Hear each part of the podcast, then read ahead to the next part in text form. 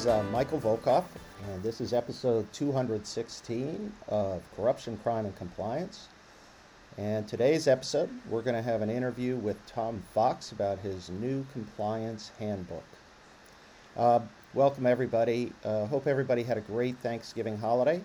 Uh, it's great to uh, be back to you, and I'm glad to have Tom Fox back with me uh, as well to discuss uh, today the new compliance handbook, his second edition, which I think is a, a must have for everybody. Um, and uh, before we get started, though, let's hear a word from our sponsor, Steele Compliance. Steele Compliance is the global leader in compliance and ethics management. Steele's compliance and ethics platform is comprehensive, robust, and easy to use to promote a company's culture of compliance. Steele partners with the world's largest, most respected companies to deliver compliance products and services that help organizations embrace a culture of compliance while protecting their brand. Building an ethical culture is a complex undertaking that requires a detailed understanding of the global compliance environment, considerable time, and specialized expertise. Steele's end to end ethics and compliance platform is designed to provide compliance officers with the solutions they need to proactively address changing regulatory and reputational risks. Steele's ethics and compliance automated platform offers critical functions designed to promote a speak up culture to advance employee engagement, reporting, and incident management, investigate promptly and fairly potential incidents to ensure compliance with your organization's code of conduct and applicable laws and regulations, including anti corruption, anti money laundering, antitrust, sanctions, cybersecurity, and data privacy. Manage your organization's compliance policies and procedures to ensure that policies are updated and disseminated effectively so that employees understand your organization's compliance requirements. Educate and engage your organization to promote understanding and how your compliance program applies to day to day operations.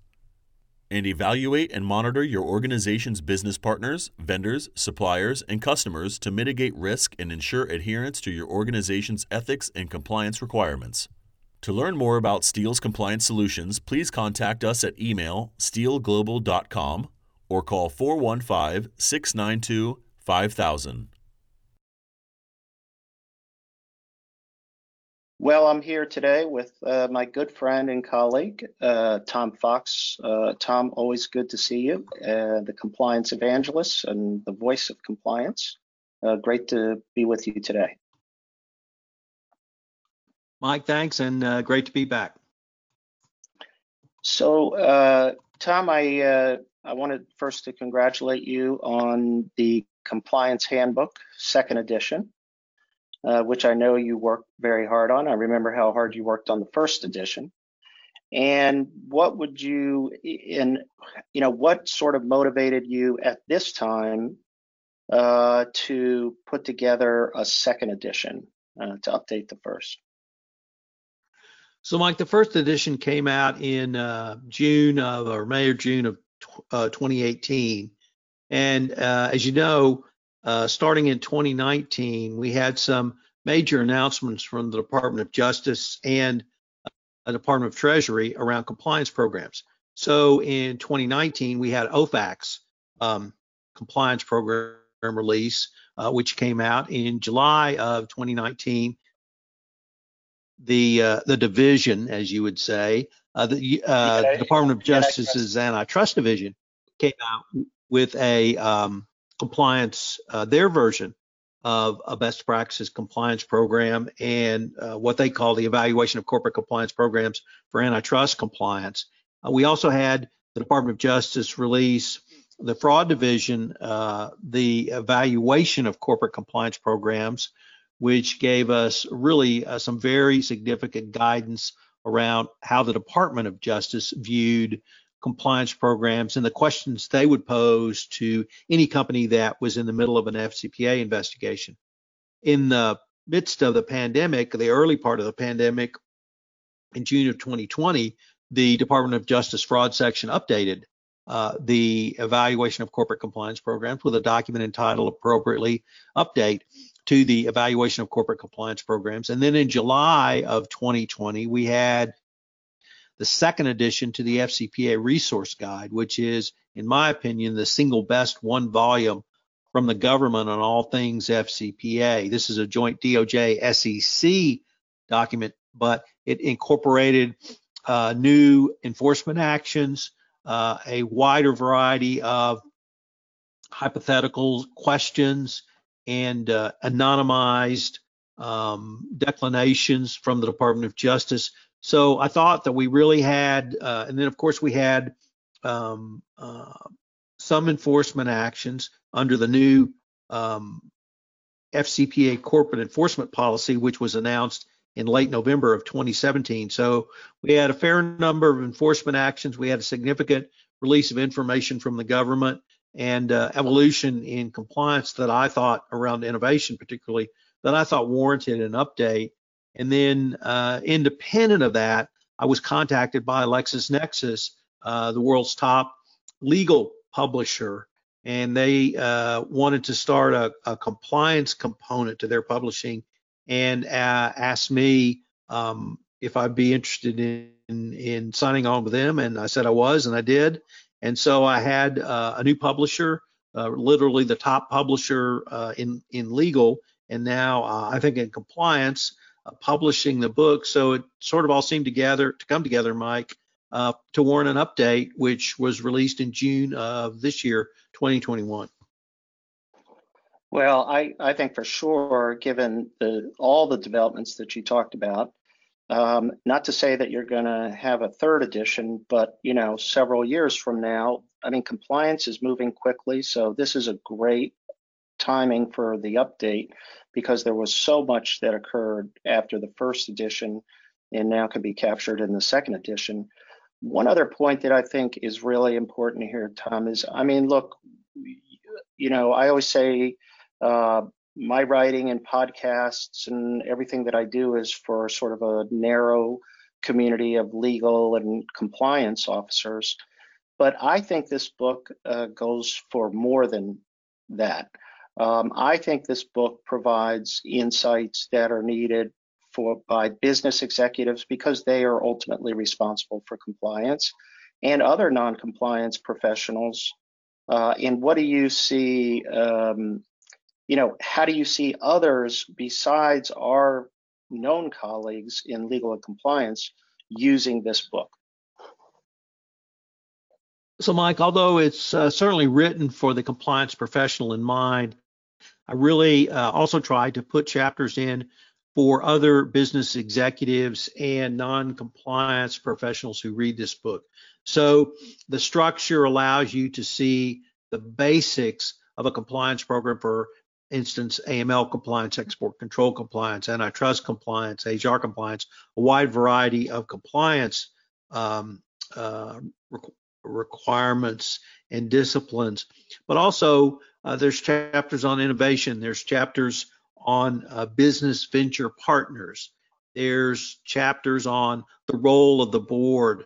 There's chapters on the role of HR in compliance and leadership. So uh, it's written for a wide variety of business professionals, including business executives who I think can get a lot out of it. Or if a business executive wants to give a gift to their chief compliance officer, I would certainly advocate this would be an appropriate gift. There you go. And we are coming up on the holiday season. So, and not only that, we know there's an exception that it would always be in compliance with any gift policy that a company might have. We know that um, by definition, exactly. right? yeah.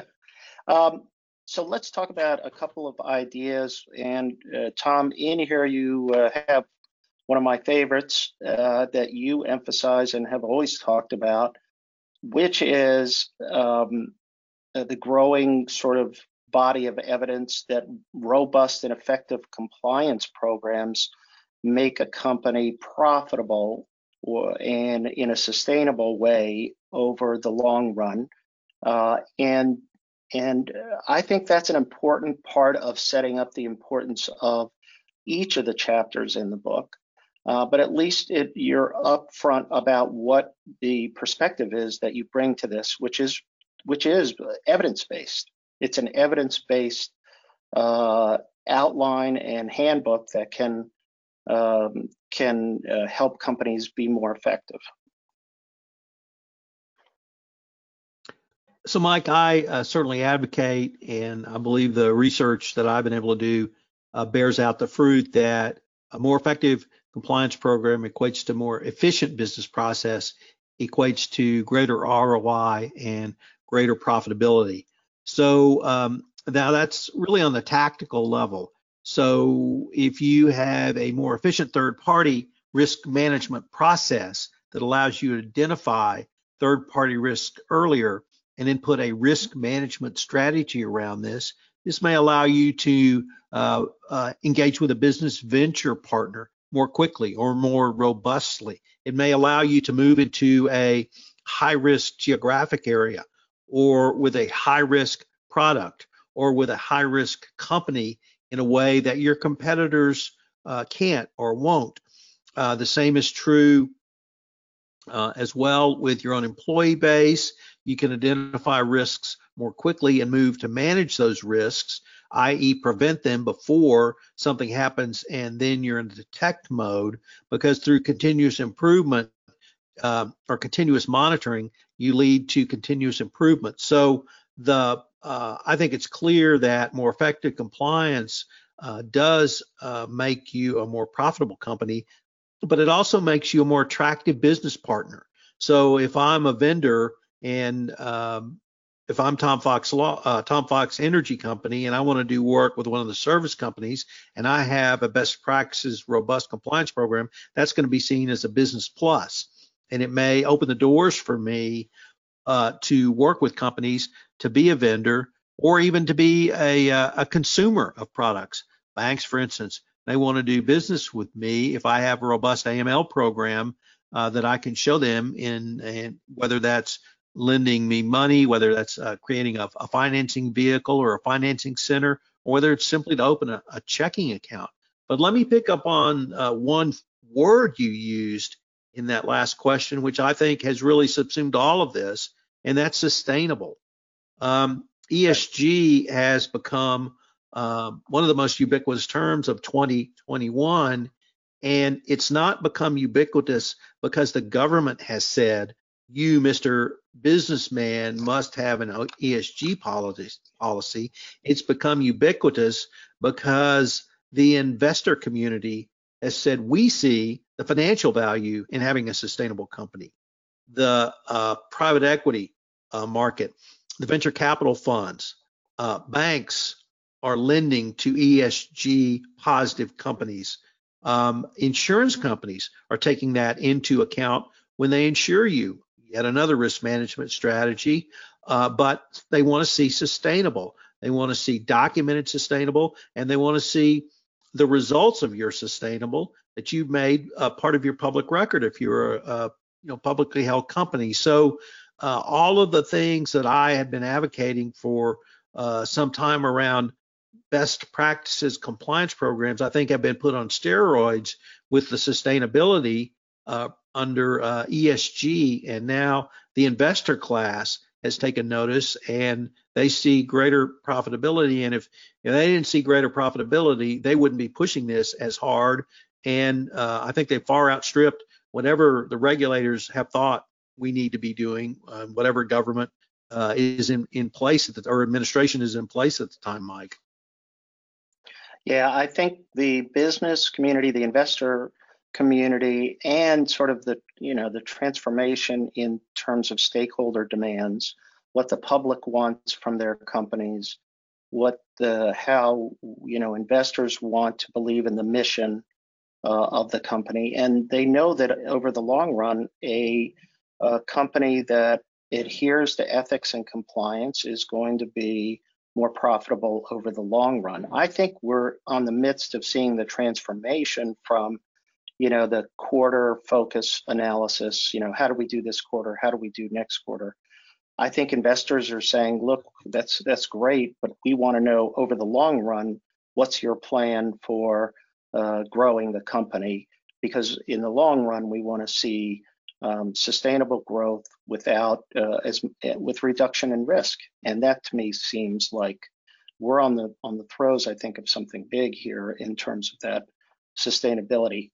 The other point that I think you make, Tom, in this uh, uh, sort of focus of yours in this book, which I think is really important, is that you know your return on investment no longer is compliance, ethics and compliance a cost center. If anything, now you're saying that it becomes such an important part of the business, integral to the business, that it contributes to the overall profitability and functioning of the business. Um, and so that's sort of old mindset when trying to get a budget through uh, for ethics and compliance. It's not just a cost center, there is return on this investment. And I think the sort of forward thinking leaders uh, in the business community uh, get that. And I think the old line of thinking uh, is not going to work uh, in the face of these investor demands. ESG is a bigger concept. Uh, you know, there, I always remind people there is a G in there for governance, which encapsulates ethics and compliance as well as board performance. Uh, and I think you've hit the nail on the head. Um, and I want to go back to uh, another really important point, I think, from your book here, and uh, the concept of operationalizing a compliance program, and get your thoughts on this, where there's a change in the mindset that you know ethics and compliance is just just solely the responsibility of the compliance team. And in your book, you explore uh, the role of a vast range of professionals and business people who have compliance responsibility compliance officers, board of directors, human resources, internal audit, internal controls, communications, training professionals, and ultimately the business. So, what are, as you sort of looked at this, and, and, and this is why this is a book that everybody should read uh, and everybody should use, is what are some of the strategies that you think to take what are traditionally thought of as separate functions, but bring them together to operationalize the compliance program? So that's a great point, Mike. Um, you and I started in this era when uh, compliance officers were Dr. No from the land of no, and compliance programs consisted of policies written by lawyers for lawyers. Fortunately, we have evolved far past that. And compliance now is seen properly, I believe, as a business process. And as a business process, uh, you're going to have to tap into a wide and disparate uh, other other talents within your corporate corp, corporation and corporate functions. The Department of Justice, I think, has really led the way on, on this in the 2021 update to the evaluation of corporate compliance programs when they said that your chief compliance officer must have visibility across all data silos within the company. And if not, you're going to be in big trouble. Well, when you have visibility across those data silos, it gives you the ability to analyze and see things that perhaps others who don't have that greater visibility uh, can see so that you can make process improvements which can lead to this greater profitability. The other thing the DOJ said was the chief compliance officer is the keeper of the institutional justice and institutional fairness flame in an organization. So this put a, a level of uh, scrutiny on uh, CCOs that perhaps they had not thought they had before. And this has uh, significant HR implications. Obviously, this is dead center of how you treat your employees. And now compliance uh, is the keeper of that flame. So you immediately see the the compliance officer must have this overall big picture view that allows you to do greater analysis. It uh, you're also required to have a broader view of compliance. It's not simply do business ethically and don't violate the FCPA. It's institutional justice and institutional fairness. That's how you treat your employees from literally the uh, pre-hire uh, intake process, uh, interviews, hiring, uh, termination uh, if if if required. So the chief compliance officer uh, can't do all of that on their own, and you have to engage others within the organization. You have to engage other corporate disciplines uh, to have not only a best practice compliance program, but all of these additional requirements as well. So compliance, the chief compliance officer is is going to be the linchpin to all that. And what you and I thought of as compliance 15 years ago, I think Mike has greatly expanded. And uh, I, I have to credit the Department of Justice for really leading this effort, but it's been the compliance community who have filled in the gaps on how to do this. So, um, uh, yes, the compliance professional must engage with a wide variety of not only other stakeholders, but other corporate functions, talents, and disciplines. Yeah, that's definitely true. And what what we're seeing now is, you know, a chief compliance officer is not just a lawyer or a non-lawyer, uh, a compliance professional. They tend to have expertise in other areas as well, or they develop expertise. Now we're seeing data analytics come into it. Now we're seeing other functions, other capabilities, stat, you know, st- statisticians, whatever, all of these things that come into helping and supporting the compliance function. It's a broad range, and it's just because of the what you've talked about in terms of uh, the mandate has become broader and the responsibilities have have become broader. I always remember uh, you know, the head of uh, one company when doing an assessment, and the head of the business in China said to me, "Look, if I don't do compliance, nobody will do it." And he was said, "It's my responsibility. That's part of my job." Which is, and you can't have a compliance officer at every, you know, uh, uh office, every situation.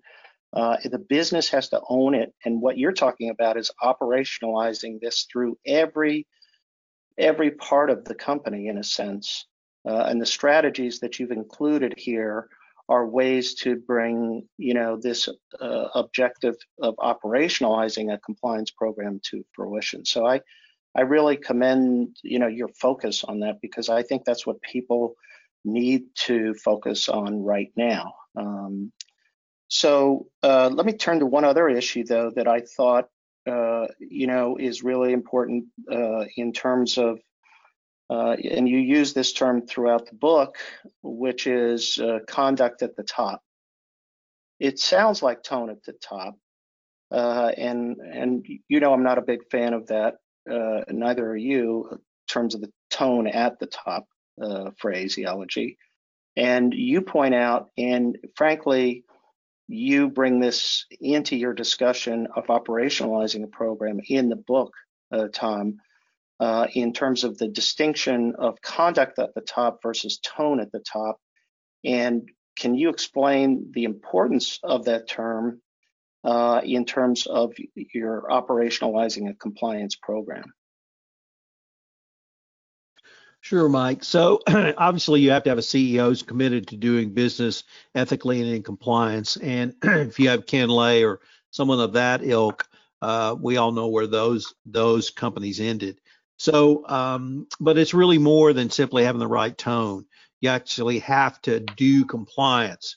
So, Barclays former CEO Jes Staley, for instance, uh, ordered uh, the security department of Barclays to unmask a whistleblower uh, who had reported on a corporate executive who happened to be one of Staley's friends. Well, what message does that send? Uh, and that whistleblower right. was anonymous. What message does that send? That sends the message that uh, there is no anonymous whistleblowing, and I am coming to get you. Uh, so if you you have to have a CEO who's fully committed, you have to have them following the policies and procedures, and you have to have them turning down uh, businesses or business ventures or things that are frankly too risky. Uh, if a problem comes up, you you uh, support the remediation of that problem. You support the uh, financing of the corporate compliance function. It's a wide variety of things, and people see how a CEO acts. They see how senior execs act, and if they see a CEO literally trying to unmask an anonymous whistleblower, they'll pretty cl- clearly and quickly get the message. Hey, this guy, he sure doesn't uh, walk the walk, uh, even if he does talk the talk. So you have to uh, show through your conduct, not not simply your words, that we're going to do business ethically and in compliance. Yeah, that's a great way of stating it. It's sort of like, uh, you know, words are empty in the end. Uh, people want to see the conduct that backs it up. Uh, and I, I, agree with that. Um, okay, uh, another issue that we, and we know that this issue is always uh, at the forefront of every FCPA violation.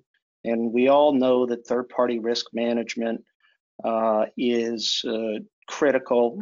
Um, and, uh, you know, finally, we're seeing, I think, more and more companies implementing automated solutions, which is great.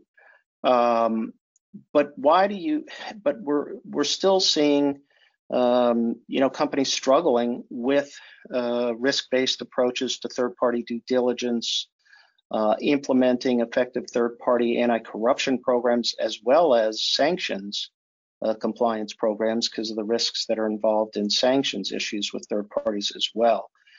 But you know, uh, and I, I know that you're you you spend a good deal of time in the book discussing this. And what is it what is it that you think needs to be done for companies to finally get their arms around this issue? Well, there was a really interesting lawsuit filed last week, Mike, uh, by a woman named uh, Shaquala Williams against uh, J.P. Morgan. And the basis of the suit was uh, whistleblower retaliation. And in the lawsuit, she listed several deficiencies that she brought to management, or alleged deficiencies that she brought to management, uh, and which were not remedied. And interestingly, Mike, they they really turned around.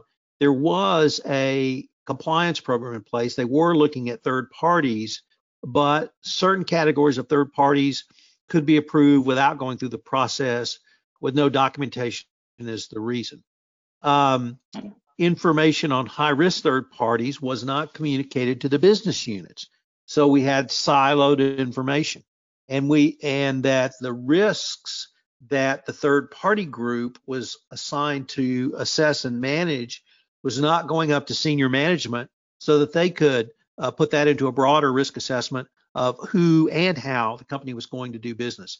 And once again, these are allegations. We don't know if they're true, but I thought it was a, a really instructive way to think about how even with a very robust third party due diligence program, if you don't use that information, if you don't use that information up the chain to senior management, so that helps them assess overall risks, down the chain to the business development folks, uh, basically saying, you know, we can't do business with this person.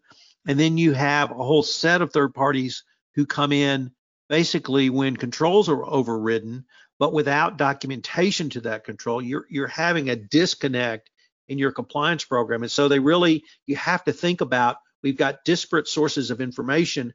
How do you, as Mr. Chief Compliance Officer or Ms. Compliance Function, how do you get that information into the hands of the decision makers? And if there is a risk, how do you best manage that risk? What risk management strategies are you going to put around it? Yeah, I, I, I agree with you. I think there have been sort of automated platforms to uncover risks. And now the idea is, okay, assuming we have risk information, how do we get it to the client? Uh, how do we get it to the business? But then how do we implement a strategy to mitigate the risk? And usually with high risk, that means some kind of regular monitoring procedure or protocol that has to be put into place. And that is where you know the rubber meets the road in terms of this from my from my perspective. But I'm I'm glad you sort of have have brought sort of fresh eyes to this issue because it's still a significant issue for many many companies. I think. Um, one other issue that I you know near and dear to my heart, Tom. You devoted an entire chapter to the topic of internal controls, which is near and dear to my heart. Uh, I think there's a lot of interesting here and issues here, and people like sort of glaze over. You say, but uh, you know when we bring up internal controls, but really they're the same as policies and procedures in the sense that they all eventually lead to some kind of internal control to manage a risk uh, consistent with your policies and procedures. So, what are like some examples of internal controls? I'm glad you have a whole chapter on this because I think every business and compliance uh, professional, every business person needs to understand what internal controls are and why they're critically important to the success of the company and the compliance program. But so I turn it over to you on that. Yeah, Mike. So I view internal controls as really the backbone of your compliance program. And the first time I read the COSO 2013 internal controls framework, uh, I just had a complete revelation. And the revelation was these are compliance controls. But guess what? They weren't. They were COSO internal controls to satisfy SOX 404, meaning they were financial controls. Well, that was one of the aha moments for me to understand that compliance controls, Mike, are essentially uh, financial controls. You cannot run a multinational, multi billion dollar corporation without robust internal financial controls. Almost 90% of the controls for the compliance professional are financial controls, i.e., they're already in place. You're just not calling them a compliance control. And the example I, I use that everyone understands is employee travel reimbursement. Every company has it. Um, and that has a series of controls all the way from attaching receipts to the employee signing the form to it going to their manager for approval to it going to accounts payable for um, review and approval and then spot checks on uh, information uh, contained in the report going forward. Well, if you're traveling overseas, Mike, guess what? That's a compliance control. Um. And right. if it if it's a meeting with a customer, prospective business customer, what's the only additional piece of information that turns that financial control into compliance control?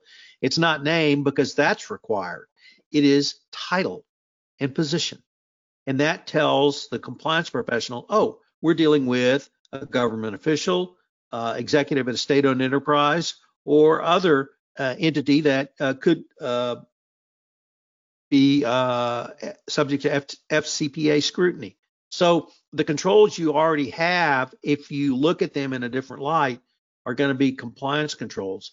And those compliance controls allow you to uh, move information through your corporate database in a way that doesn't require oversight so that if a compliance control is met that it moves to the next level course the documentation is there it can be audited if there is a control override and nothing wrong with a control override but you have a have a business justification so just as the example i used in the allegations in the Shaquana Shaquala Williams lawsuit against JP Morgan, uh, can you approve intermediaries or other third parties to do business with your company uh, outside of your standard process? Answer yes.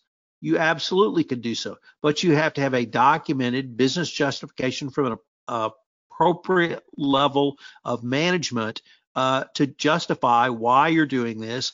And then, if it puts additional risk on your company, you have uh, to put additional risk management strategies in place and you document that so that if something does happen, you show, hey, we looked at this, we considered it, uh, we allowed it to go forward, and we managed it in this way.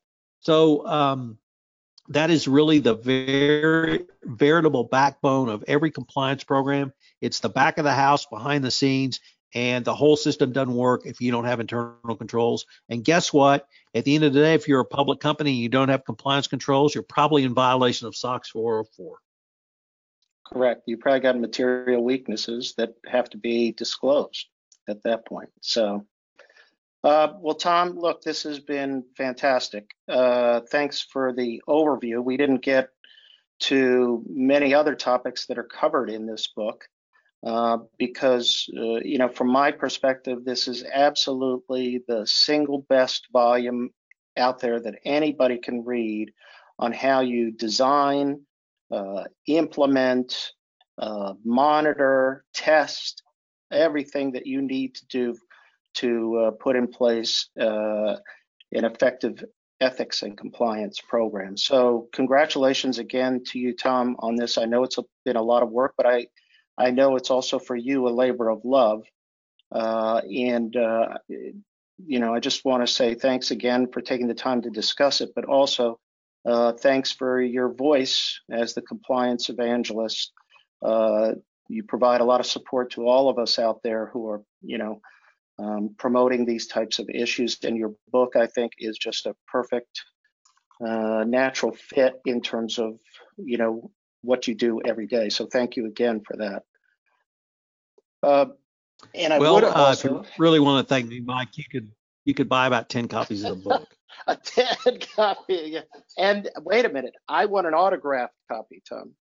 You know that I need an autograph. Uh, I can, but if I can arrange that, can, I know you can. Um, but if people want to um, to get more information and to purchase the book, um, what's the best way for them to get in touch with you and do that? So it's it's very easy, Mike. LexisNexis.com backslash Fox will take you directly to the um, uh, uh, sales portal on LexisNexis. You can purchase it there. Fantastic. And Tom, if people want to reach you just on your email or whatever the best way to contact you is again. Sure. So you can email me at tfox at tfoxlaw.com. That's T-F-O-X at tfoxlaw.com.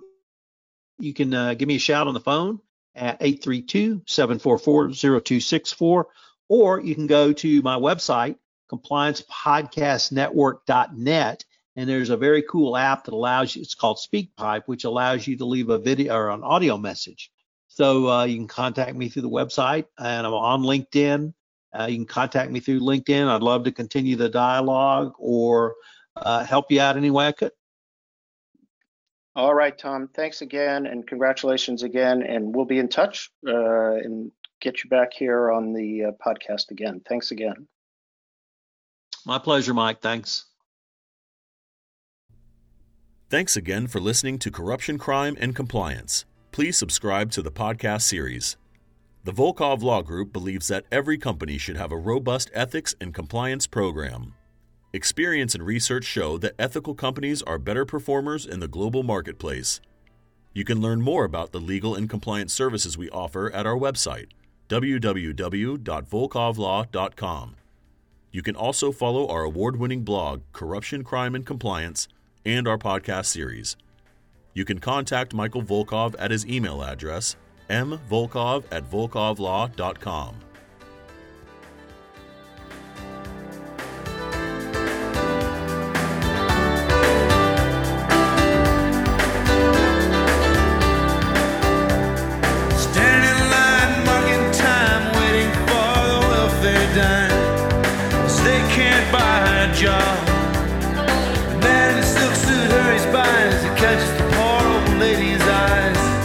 just for funny sets, get a job. That's just the way it is. Some things will never change. That's just the way